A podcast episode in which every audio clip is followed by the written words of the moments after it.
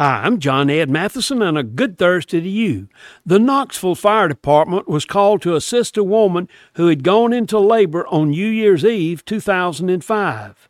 Eighteen years later, the baby that the firefighters delivered became a part of their crew as part of a summer internship program. When that mother called for help on that New Year's Eve, the child's head was already visible as she was giving birth. The assistant fire chief and paramedic was Mark Williams. He cut the young boy's umbilical cord. Mark will be the summer mentor to the young boy, O.T. Harris. The young boy will be supporting the fire department with social media and administrative responsibilities. O.T. said, The very firefighters who delivered me are now signing my paychecks. When you respond to someone in need, you never know what the good consequences might be from that choice.